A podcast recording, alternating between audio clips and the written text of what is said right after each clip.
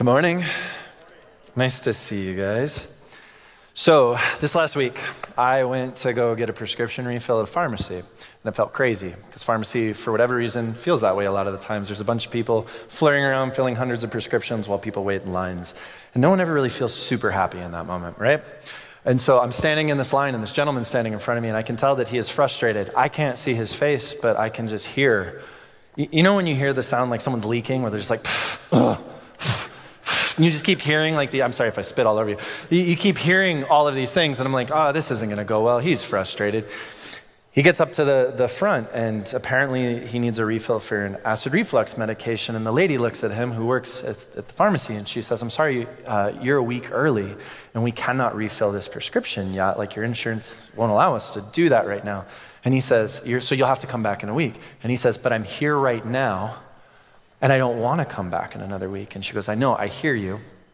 And I, I imagine that could be a little frustrating. But she did a really good job. She's like, but uh, we're, this isn't something that I can change. Uh, your insurance will not pay for this.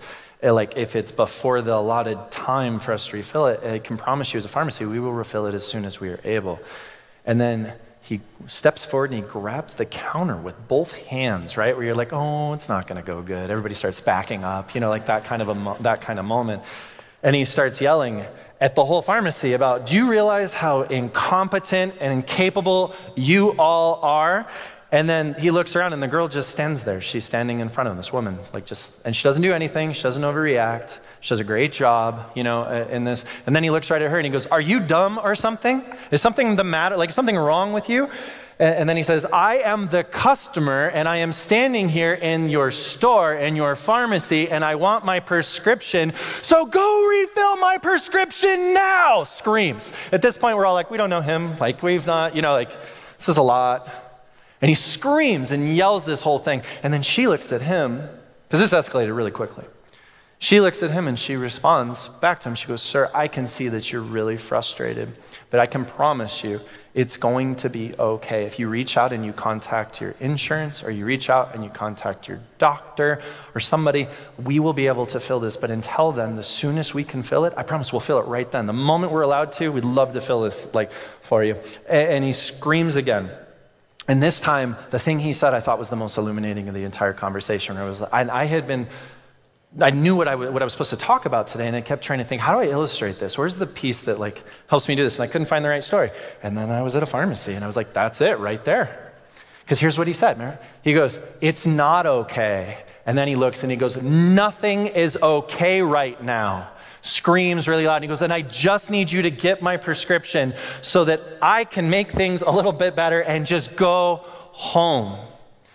And what he's not talking about is he has a really bad case of acid reflux that's going so crazy right now that if he doesn't get a pill, he's going to die. Like, that's not what this is. What he's articulating that was so illuminating is he has this sense, this feeling that in this world that he lives in, in his life right now, none of this stuff is going well. None of this is okay. And it's so frustrating, and he doesn't know what to do with it. And he's so angry that it's just boiling over at a person working at a pharmacy who really has no ability to help or do anything about that at this particular moment. She had no idea the level of expectations and desires that were placed on her to not blow this man's life up at any given point in time. And I think if I step back and I look at this particular situation, there's this sense that some people around us, maybe you have this, in terms of where are we right now? There's just this idea that things are bad or things aren't going well and things aren't okay and nothing seems to be okay and things seem crazy around us and there's this sense of like and somebody needs to make it better like an insurance company needs to needs to not care about those things and the pharmacist should just push it through and the doctor should call in another prescription because there are these things that are like institutional that we trust and they're just not working and I don't trust them and I'm so angry and I don't know what to do about it. And it just boils over all around when I look around me and I feel this. And you might look and you're like, well, I mean, yeah, that's just one guy at a pharmacy. But if you're honest, like if you just take a moment to think about your own life, your own interactions, whether it's you or people that you've been interacting with, I mean, if you found yourself in a moment like this or a conversation recently where you're like, oh, this isn't about what we're talking about right now, the level of energy that just happened in this conversation was way beyond this topic. There's a lot going on here. Have you found yourself whether you realize it or not, starting to just use phrases and have this view of the world where you're like, it's all terrible, or everything's crazy, or the world just keeps getting worse. And, you have, and whether it's true or not, you just have this sentiment, this feeling that that's, that's how it feels like it's happening. And you find yourself getting so frustrated about all of this that it's just always there, like low grade frustration underneath the service, surface, because it feels like somebody should fix this or somebody should take care of this, and it's somebody's job, and they're not doing what they're supposed to be doing experiencing us being less patient with one another, with less tolerance? Does it feel like life is often full of problems, and because of the problems that exist in the world around us, you're like, who's, who's to blame for this? Because someone needs to take responsibility right now, because I'm frustrated by it. And then let me ask this last question. And to be really honest, this last question is, is central to the thing I want to explore with us today. It's this Do you feel like there are systems and things in this world that are supposed to help you? But for whatever reason, you feel like you can't fully trust them. Like they've either become broken or they've let you down somehow to the degree that they fall suspect. And now you look at things you care about and you don't know what to do. And there's a tension inside of you about all of this stuff. See, I think in all honesty, Go have a bunch of conversations with people, and what you'll find is this is where we are right now. And I'm not saying this is what is ultimately true. I'm just saying, in terms of the human experience, this is like the collective expression, the collective feeling that, that is circling around at different moments here right now. It's not just the guy at the pharmacy, it's in our lives, around us. Maybe we don't react in quite the same ways, but it's there. And so I want to. I want to acknowledge, I think that's where we are, but I want to ask the question okay, how did we get here? Why is it like this? Like, why do we have some of these feelings and these sentiments? Like, what's happened along the way? Because this is a significant question to ask. We're in this series called How Did We Get Here? How We Got Here, where Glenn talked about last week. You can close your eyes and just blindly plow forward. That'll get you more lost and cause you to probably make a lot of mistakes and things along the way. Or occasionally you can pause and you can look around and you can go, okay, where are we and where did we where have we been? You can look at history, you can look at the path behind you.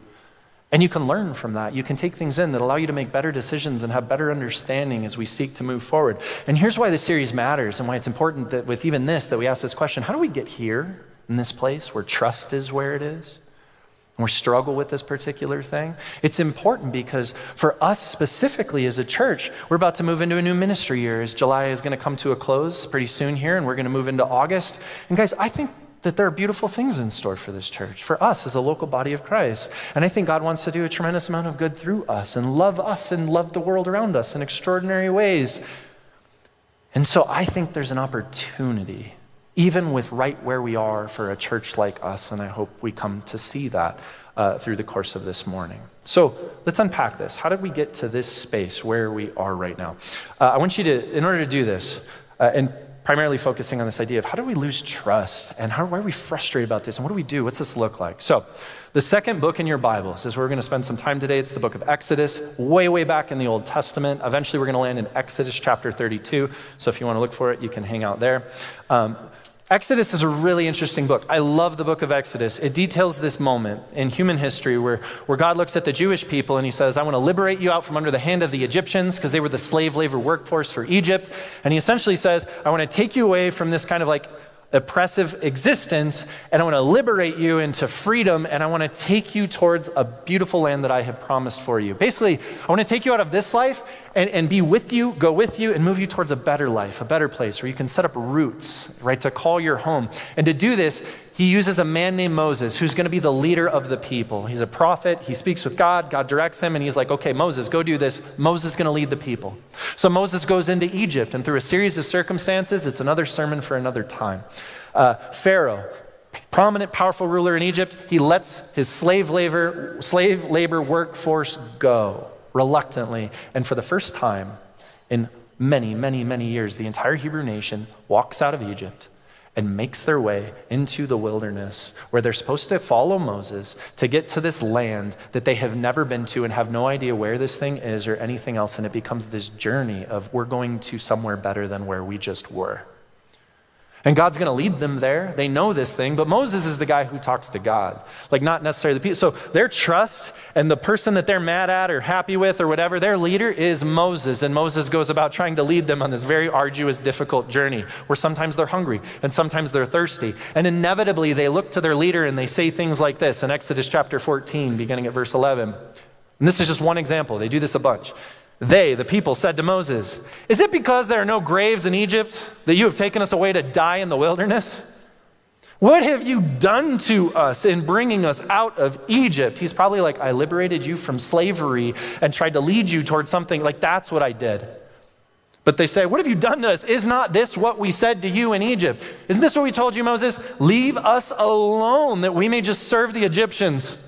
For it would have been better for us to serve the Egyptians than to die in the wilderness. As they begin to go, and life begins to get very uncertain, and the, the journey in front of them begins to get very difficult. It becomes this ebb and flow moment where they, begin, where they like gain trust and lose trust with the very person leading them. Did you bring us out here to die, or were you leaving us behind? This particular situation, Pharaoh changed his mind, chasing them after them, so they're pretty scared. But this isn't the only moment. They do this again and again and again, over and over and over again. As you just see, you are supposed to take us somewhere better than where we are right now, and I'm starting to struggle with my ability to trust you. And it starts to get a little difficult. And then they arrive at this place called Mount Sinai, this really key, significant place. They travel through the wilderness, land at the base of this mountain, more or less, set up camp, and they stay there for a very long time. And what becomes very significant here is this becomes the moment where God's essentially going to talk to the people, and he's going to tell them this is, you know, establish a relationship and all this stuff. The people look at Moses and they say, he's really scary and you seem cool talking to him. You lead us. You go and you tell him what you're, you let him tell you what he wants us to do. You come back down from that mountain, which we don't want to go up and talk to God or do anything, and you just tell us what to do. Essentially, looking at this, this is the significant moment. They go, We've been wandering through the wilderness. We haven't known what to go, where to go. We don't know where the good place is. We don't know how, like, how to even get there. Go tell us the plan. Go tell us what God wants, how to live that, where to go, what to do, so that we can finally have the kind of certainty and security so that we can walk forward knowing that life is actually going to get better because we have been struggling to trust this whole thing. And so Moses goes up the mountain. And he's gone a long time. And so the Israelites all gather and wait. And then Moses is just up the mountain. And he's gone a long time. So the Israelites just gather and they wait and they wait and they wait and they start to get scared or frustrated. Or maybe he's dead up there. Or maybe he's never coming back. Or maybe he abandoned us. Or whatever fears or insecurities or things would have crept into their heads and hearts until we arrive at Exodus chapter 32, verse 1. When the people saw that Moses delayed to come down from the mountain, the people gathered themselves together, or gathered themselves together to Aaron, who's Moses' brother, and said to him, Up! Make us gods who shall go before us. As for this Moses, the man who brought us up out of the land of Egypt, we do not know what has become of him. I love that language. As for this Moses, like they hadn't been following him around forever, you know, that guy, that one that's just up there on the mountain, lost someplace. As for this Moses who just didn't come back. Now, I'm reading from the English Standard English Standard Version, you know, that translation of the Bible this morning. I imagine many of you have NIVs.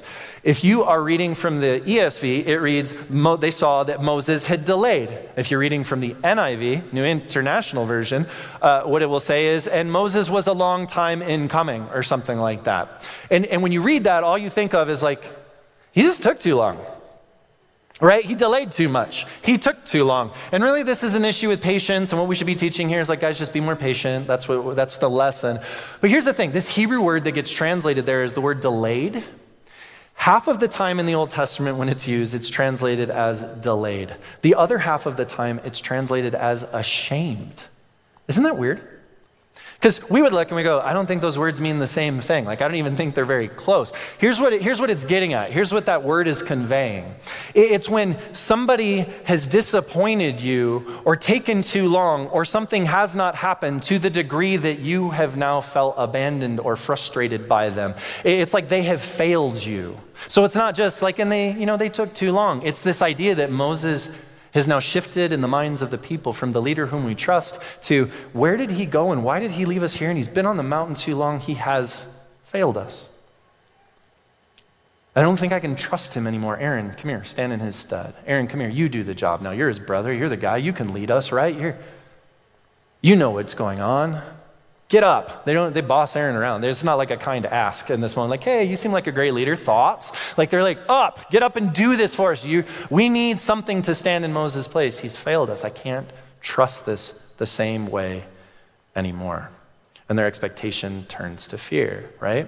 He's failed us. I can't trust him. So that's the Exodus story. There's a parallel here, even in, in some of American history. I could go back 150 years, but that would bore you guys a ton. So I chose to go back about 70 uh, years total this morning. But really, starting, um, what, 50 or so, uh, in 1979, Gallup survey there's a 1979 Gallup, who's a major uh, surveying, you know, like organization, so to speak. They started this longitudinal survey. They've conducted this thing year after year after year ever since the year 1979. And every year they pause to survey American confidence in the institu- like the major institutions that lead and guide us. And they have this as 14, a set of like 14 criteria or something. And so here are some of the examples of that. One of those would be Congress. One of those would be the President of the United States. One of those would be the Supreme Court. One of those would be public schools. One of those would be law enforcement, big business, small business. 14 different metrics, so to speak, that they've surveyed of just looking at Americans' level of confidence in these social institutions, uh, so to speak. And they began this in 1979. Now, in 1979, when they first started this, in general, when surveyed, 48% of Americans stated that they had a great deal of trust in our major institutions. So, roughly half of Americans at that particular point in history, uh, in the year 1979, would say, yeah, in general, half of us have a great deal of confidence, a great deal of trust is actually the literal word in our institutions. And now here we are, right? All the way up to the year 2022, that number has fallen all the way to 27% which is a significant statistical decline when all of those things are averaged out together. Now, there's some things that are actually making that average a little bit skewed because there's a couple of things that have retained a great deal of trust over time. Number one is small business, it's done very, very well. And number two is actually law enforcement, that's also done very, very well. Even with controversies and things in the last few years, if you look statistically with Americans, it still rates high uh, on this particular thing. The other things have become quite tumultuous in terms of their total decline. The thing that I want to illuminate here is that for a very long time, what we have been seeing in American culture is this general sense of decline in trust in our major institutions that gets statistically verified year by year by year as we watch this thing escalate and go. This has been happening. Now, some of us might be going, well, of course it's that low right now. Have you seen the last couple of years? I bet it just tanked or something with, with all the craziness and things that we've walked through. I would want us to pause. In 2016, most of us didn't even know how to spell the word pandemic, right? At that particular year. And in that year, 31% of Americans, when surveyed, said, I, I, put a great deal of trust in these institutions, only 31%. So we've watched it actually begin to decline from the moment they started this survey. It's just, occasionally it's balanced out, but for the most part, it's just been a curve downward is moment by moment, time by time, year by year, more and more Americans are looking at things that they formerly trusted to anchor them, to lead them forward, and they find themselves saying, I don't think I trust that anymore. And at the very least, not in the same way or not with the same level. And it's gotten more difficult. See, both the felt and experienced senses is the thing I previously, previously put my trust in, it hasn't delivered, or it failed me at some point. And now my confidence isn't there. It's different now. It feels different, and we're reporting it.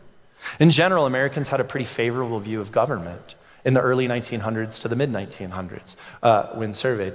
This was there. And then two significant events, and there's been a whole host of events. It just, this would have been a very long message at some point if I'd covered all of them.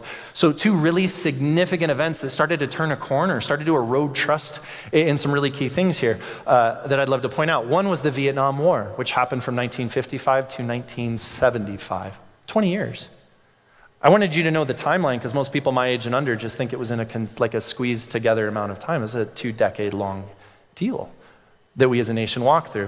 While war has always been a controversial issue, there's always been frustration over should we follow this, should we like should we be in this or not, or how it goes about. There's always been differing opinions on these things.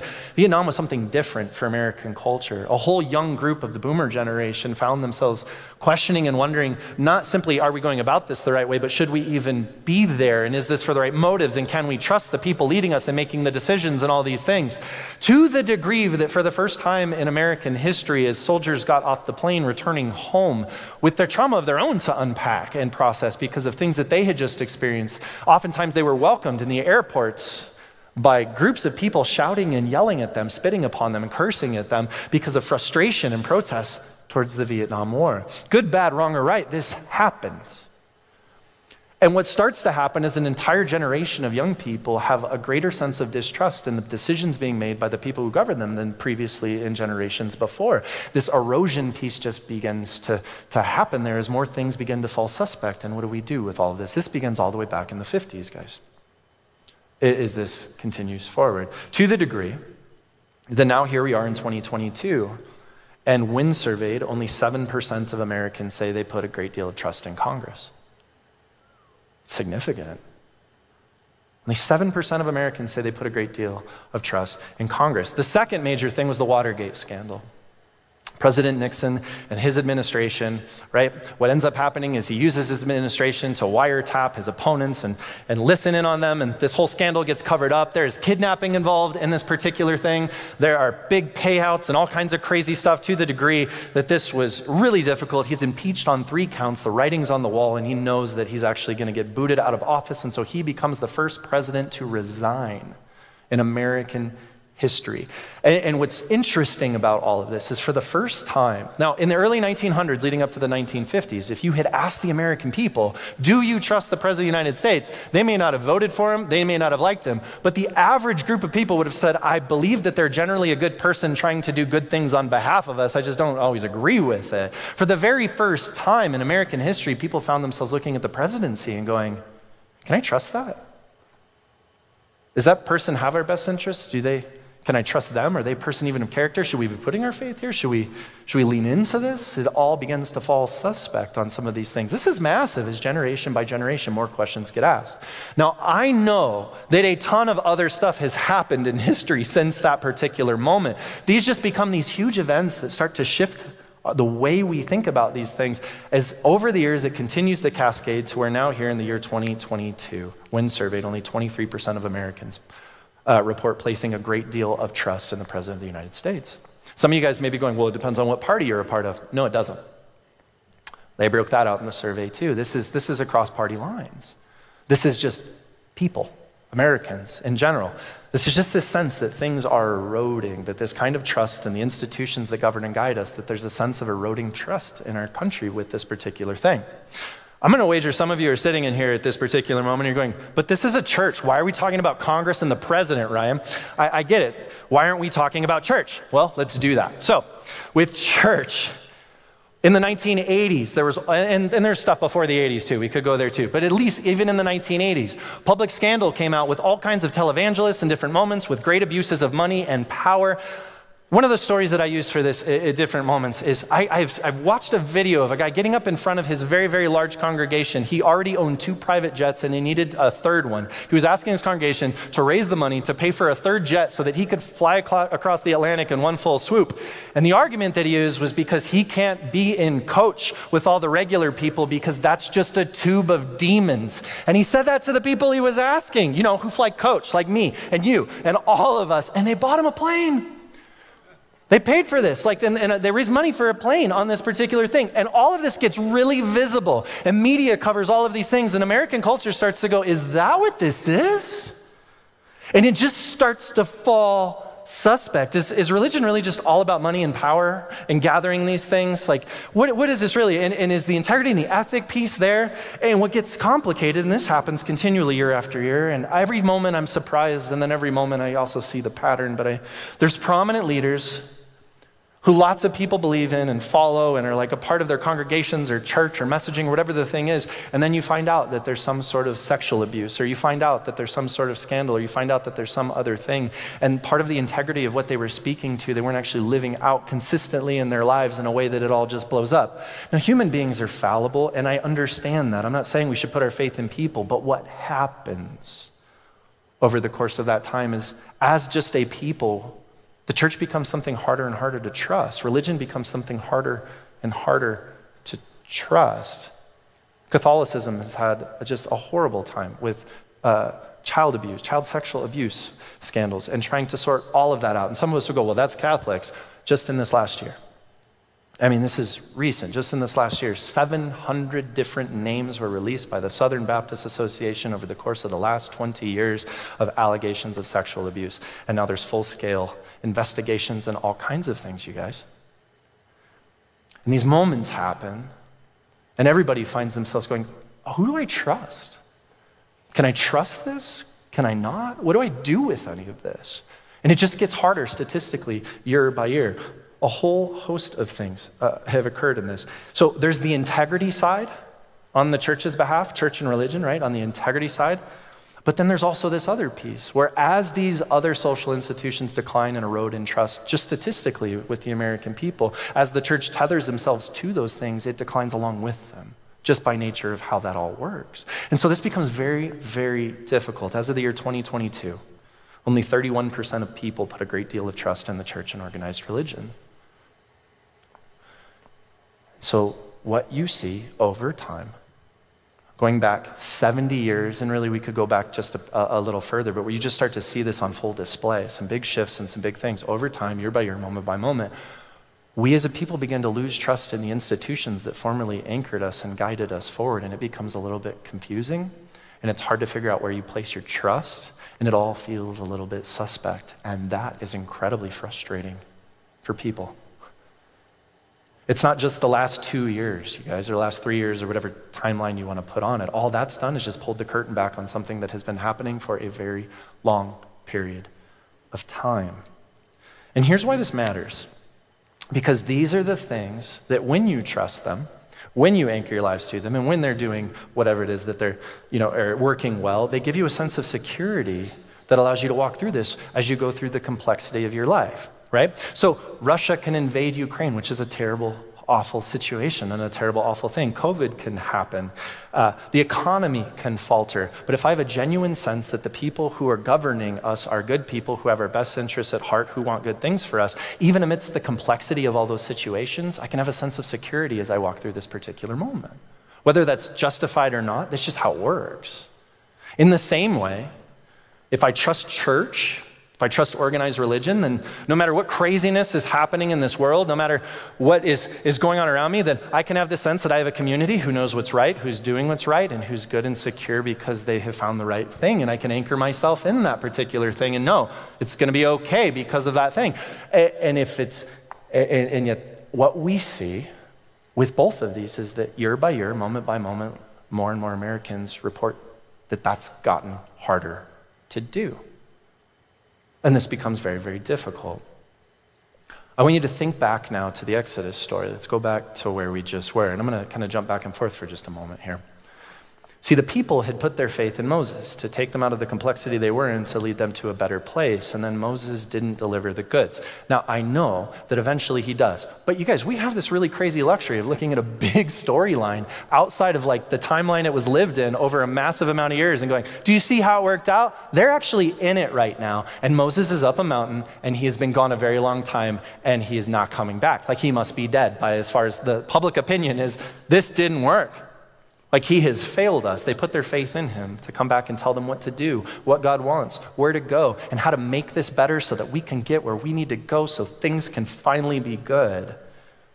And the longer it takes, the more those what ifs and questions begin to capture their heart.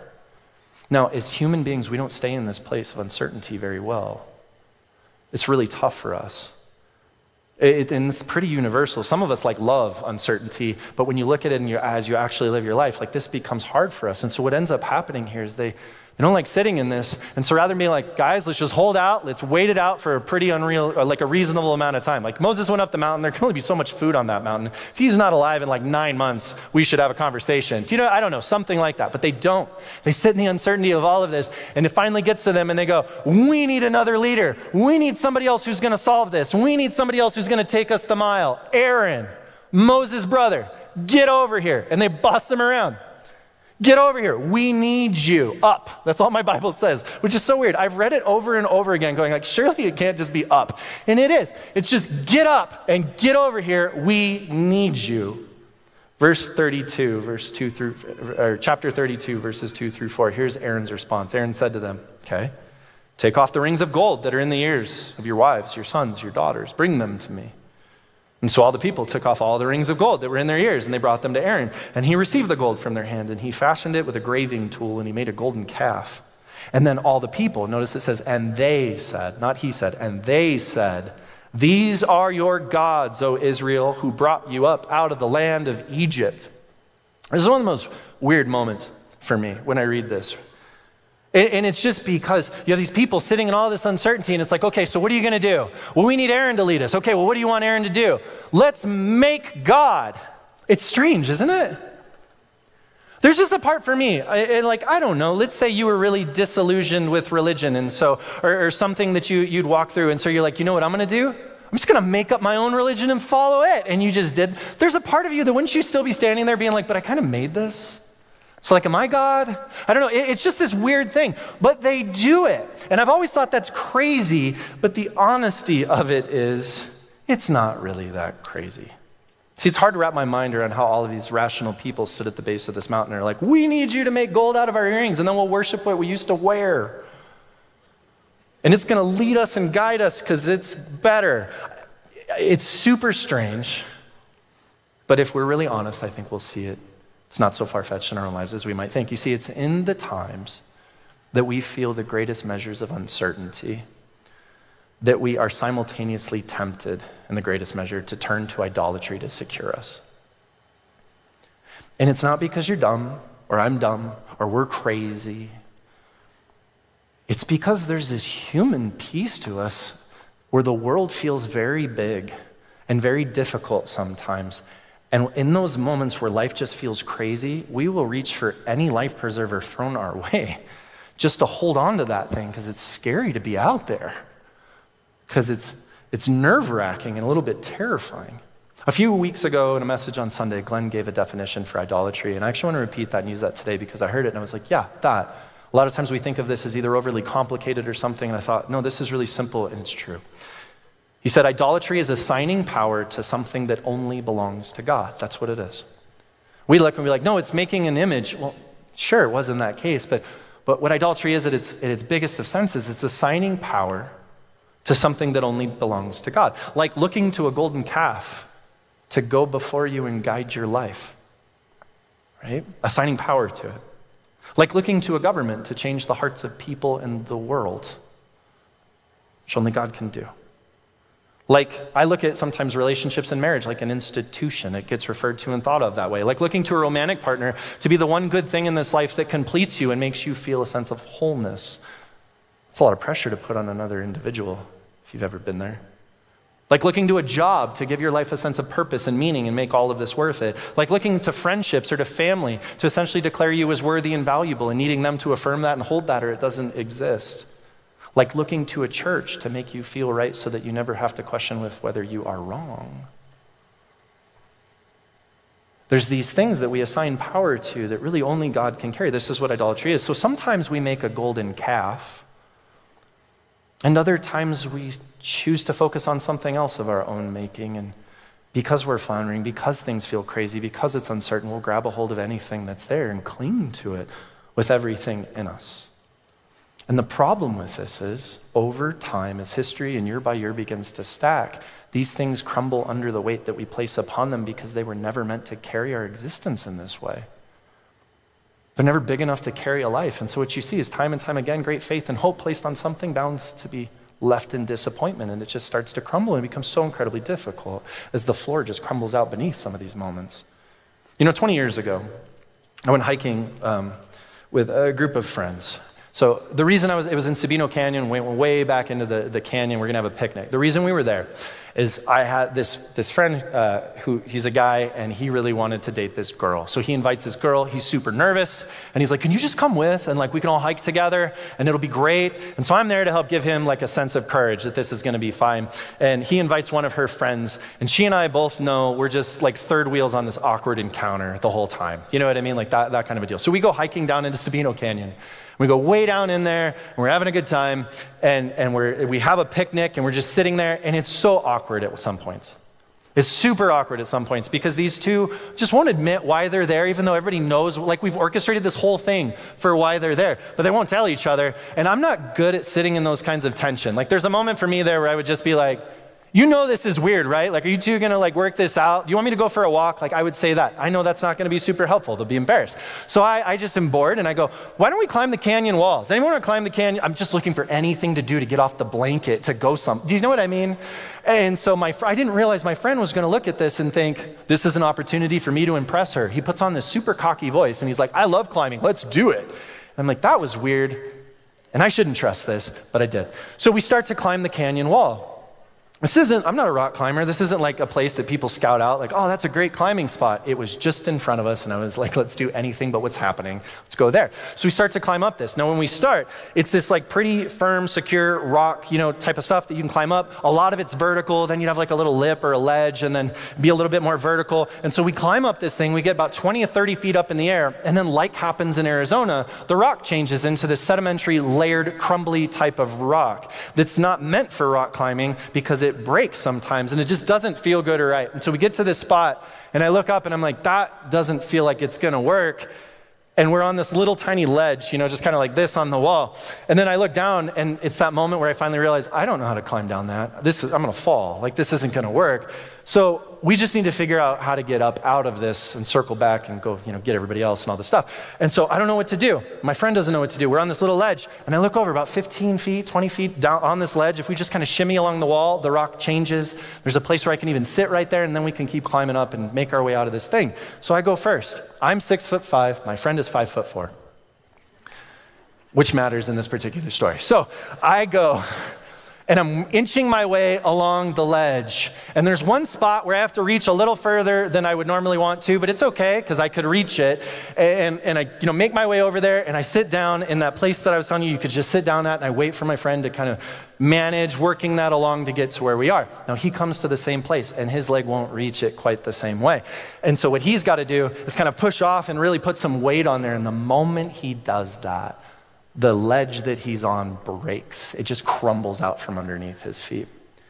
And all of a sudden, I watch this scene where he is now clawing at rock, like trying to stop himself, and his feet are dug in as they're just now skidding. And what's going to happen is he's going to go backwards. And that's not going to go well for his life, right? So he's, he's starting to do this. And as he goes to start to fall, there's this little plant, like this tiniest of bushes, growing straight out of the canyon wall, like some weird moment. And he just reaches up and he grabs a hold of this tiny plant as he's sliding down. And now he's hanging by both hands to this tiny plant and he's screaming his head off. And he's yelling, Help! And he's yelling, No! And he's just freaking out. And I look at him and I go, Okay, don't worry, stay calm, which is a stupid thing. But it's because if he kicks too hard, it's just a little plant. Like this plant can't hold his weight. Like he's just lucky right now. And so I start inching my way along the wall. And, I get back to where I'm really close to him. And, I go, You got to just reach out and grab my hands. Like, you know, grab my wrist, I'll grab your wrist. And I'll pull you up. There's a place for you to put your foot, and we'll just get you back up on this ledge. And he looks at me and he says what I think is the dumbest thing I've ever heard. He says, No. And he just holds the plant which has no prayer of, hell, of hold. Like, this is going to break. Like, every second to me, I'm like, all right, we're on borrowed time here. Do you know what I mean? Like, this is not going to work but he won't let go of it. You know it's fascinating in that moment? There are moments in our lives where fear overtakes us, and all we've got is the secure thing that we're clinging to, even if it can't hold us, even if it's not actually secure, even if it won't take us the mile. But we're at least we're holding something. The idea of letting go of one of your hands and reaching out to grab anything else feels terrifying. And so we will blindly cling to the thing that's going to fall out of the wall and leave us tumbling, the thing that will crumble away, then let go. And so I stop, and finally I realize I need to plant both of my feet, and I reach one of my hands around a rock and grab a hold of like this hold there, and I yell at him to try to get his attention. I say, Look at me. Look at my feet. They're anchored on this rock. It's solid. Like, look, it's not going anywhere. Look at my arm. I've got this. Like, I've got a secure hold on this. Now reach up and grab my wrist. And in a split second, he reaches up and grabs my wrist, swings his leg up, and I pull him back up. And we inch our way along, and then he sits and just shakes for like a half an hour in a sheer panic because he was terrified. And you're like, why are you sharing this story? And some of you are like, I'm so scared right now. Here's why I think that story is a profound metaphor for what I see happening around me all the time right now, and what I feel sometimes even in me. We started out in this place where we're like, this is how the world is, and this is how things are supposed to work, and this is what you can trust. And so we put our feet on what felt like solid ground. And then as time has gone by, as years have gone by, layer by layer, it's like it's changed. And suddenly we find ourselves where the footing doesn't feel like it did in the beginning, and it just feels a little bit more suspect and a little bit more crumbly. And we find ourselves standing upon that, resting the full weight of our lives on that, and then it starts to break. And the disillusionment in that moment and the frustration in that moment is both scary and angering and confusing all at the same time. And it leaves us reaching and stretching to hold on to anything that's willing to offer a chance to hold us.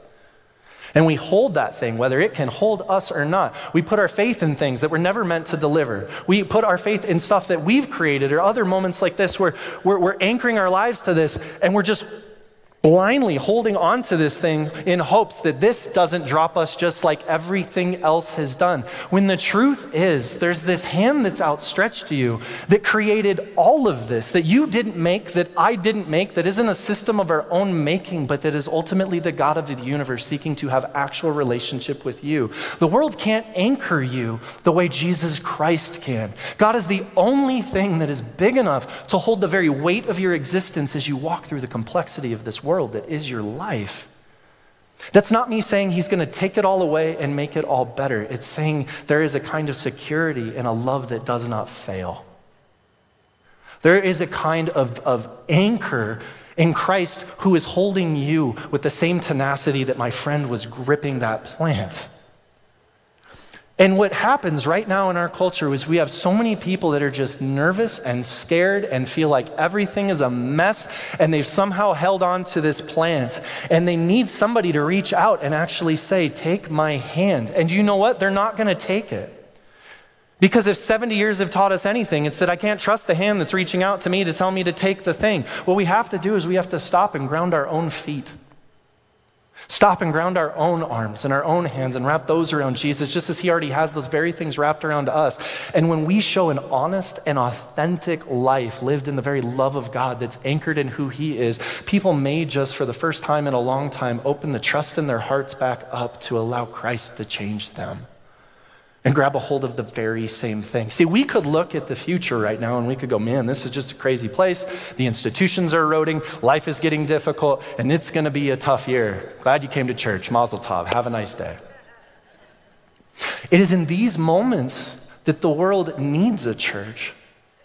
And not because of the institutional model that a church seems to offer, although there's good benefits and things for, I get all that just like all the other things. I get all of that. It's not what it needs. What it needs is something that genuinely wants to reach into the human heart and transform us in ways that other things around us keep failing and keep dropping. Jesus loves you, not because of anything that you have to offer him, not because you are trying to overcome something and you just, he loves you because he just wants to make it better. He loves you because you are you. He loves you because he created you. He absolutely and utterly loves you, and that thing will hold you, friends, in ways that even the person you love the most in your life cannot.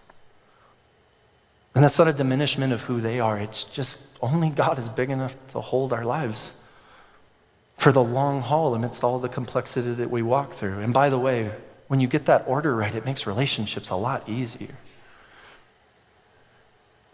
It's this moment as I look into August and I say, So, what's in front of us at a church? It's a chance to be the authentic love of Christ. With our feet anchored and our hand held, and we look and we, people are saying, But I don't trust anything. And we go, It's okay, you're in good company. so, let's explore something real. And you're allowed to not trust it for as long as you want to not trust it. You've earned that. We've got lots of good reasons for you not to trust lots of things. And yet, and yet, there's a love here that sustains. And yet, there's something in my life that I can't let go of because it's not letting go of me. Do you see? This becomes a profound answer to exactly where we're at. We're going to move into a season where people are going to keep reaching for institutions, causes, and different things to try to hold the weight of their existence. Those aren't all bad things, they just can't hold you. But Jesus can. And so, friends, the thing I think I'm asking of you is amidst all the complexity, amidst all the lack of trust, amidst all the lack of clarity that exists around us, will you just be clear on one thing? Will you let the love of Jesus impact your life? And will you live that same thing out as a gift to the world around you as we fight for authenticity and honesty to give people the best shot they have?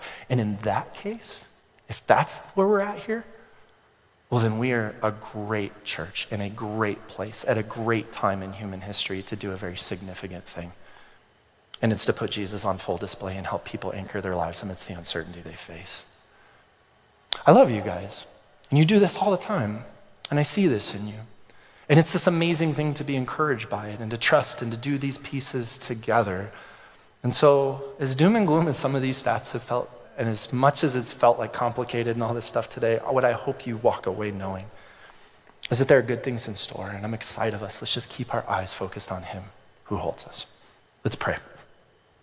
God, we come before you today, and we recognize life is weird and complicated. And it's hard to figure out where to, what to trust, where to put both feet down at times, Lord. So many times it just feels like things crumble out from beneath us. And so, Lord, I just pray that you give us wisdom and guidance and encouragement to not be swayed by the loudest voice, Lord, but to keep our eyes focused on Jesus. I pray that that love would anchor us and secure us. Lord, if there's people in this room that are like, I know exactly what it feels like to live in this world right now. It's what my life feels like.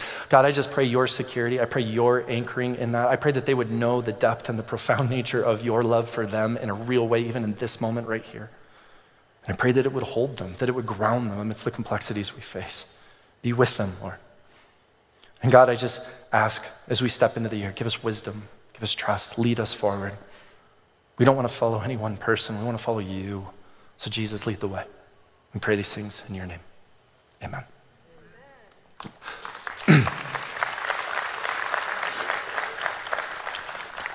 Before you go today, if you're new, it's awesome to have you. Uh, I'd love to meet you. I'll be down over here. I'd just love to shake your hand and, and see I got here. I don't know, but it's just nice to have you. And then for, for everybody else, if, if I haven't gotten to shake your hand or meet, I'll be over there. We just would love to. It's awesome to have you here. Go enjoy that wonderful heat outside, and we will see you shortly. See you guys.